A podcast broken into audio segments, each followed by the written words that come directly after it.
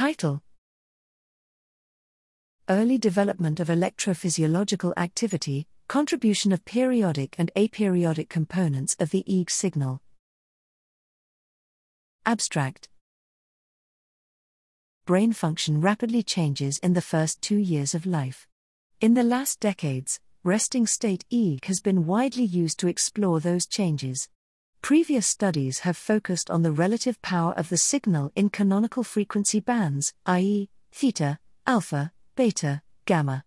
However, EEG power is a mixture of a 1/f like background power, aperiodic, in combination with narrow peaks that appear over that curve, periodic activity, for example, alpha peak.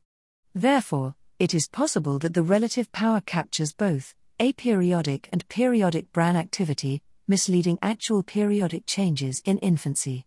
For this reason, we explored the early developmental trajectory of the relative power in the canonical frequency bands from infancy to toddlerhood, and compared it to changes in periodic activity in a longitudinal study with three waves of data collection at age 6, 9, and 16 to 18 months. Finally, we analyzed whether periodic activity and or aperiodic components of the EEG contributed to explain age changes in relative power. We found that relative power and periodic activity trajectories differed in this period in all the frequency bands but alpha, and we replicated an increment of alpha peak frequency. We found that age changes in aperiodic parameters, exponent and offset, depend on the frequency range. More importantly, only alpha relative power was directly related to periodic activity, but other frequency bands was predicted also by aperiodic components.